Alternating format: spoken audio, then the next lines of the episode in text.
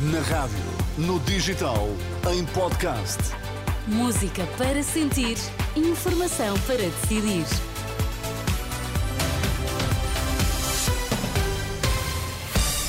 Vai conhecer os títulos em destaque nesta edição das três. Boa noite. Boa noite. A última semana do ano só conta com metade dos serviços de urgência a funcionar em pleno. No futebol, o Sporting venceu, junta-se à Final Four da Taça da Liga. Só 54% dos serviços de urgências vão estar a funcionar em pleno nesta última semana de 2023. A direção executiva do SNS revela que 45 unidades vão estar a funcionar normalmente, ou seja, pouco mais de metade de todos aqueles que existem em Portugal.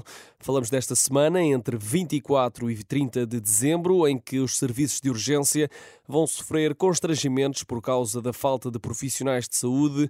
O organismo liderado por Fernando Araújo começou no ano passado a tomar estas medidas de fechar serviços de forma planeada para tentar minimizar os efeitos. O governo anunciou que vai transferir casos não urgentes uh, para os centros de saúde durante estes dois dias de Natal.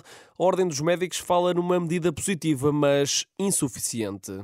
Este período do frio acarreta mais infecções respiratórias, mais episódios de urgência, criando aqui uh, uma pressão que uh, este, este, esta ajuda, este, enfim, dos cuidados primários, obviamente que é importante, mas é insuficiente.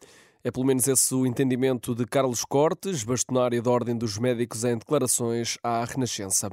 As autoridades de Espanha, Alemanha e Áustria receberam indicações de que há um grupo a planear vários ataques terroristas na Europa durante o Natal e o Ano Novo. Segundo o jornal alemão Bild, trata-se de um grupo radical islâmico que terá como alvos missas de Natal nas cidades de Colónia, Viena e Madrid. Os eh, serviços de segurança dos três países receberam indicações sobre estes planos e esta noite a Polícia Alemã já está a realizar buscas na Catedral de Colónia. As autoridades prometem controle apertado para evitar ataques durante esta quadra natalícia.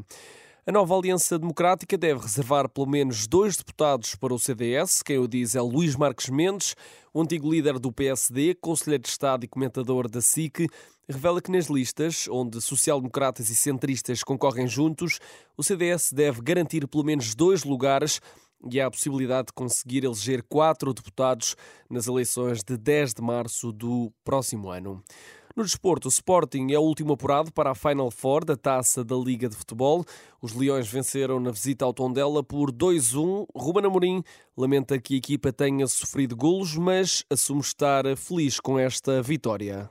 Ela também esteve, esteve bem na segunda parte, a limitar-nos um bocadinho o jogo, uh, mas nós tivemos muitas oportunidades na segunda parte, não, não conseguimos concretizar e o golo do Tondela é algo fortuito. Só que fica sempre aquela sensação de sofrer golos, da distância do marcador não ser aquela que eu, que eu acho que, que devia ter sido, mas foi um, foi um bom jogo onde ganhámos e seguimos em frente. Segue em frente, o Sporting defronta o Braga a 23 de janeiro. Um dia depois, Benfica encontra-se com o Estoril.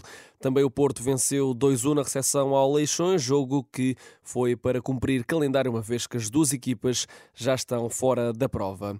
Eu sou o Tomás Anjinho Chagas, continuo na companhia da Renascença. Feliz Natal.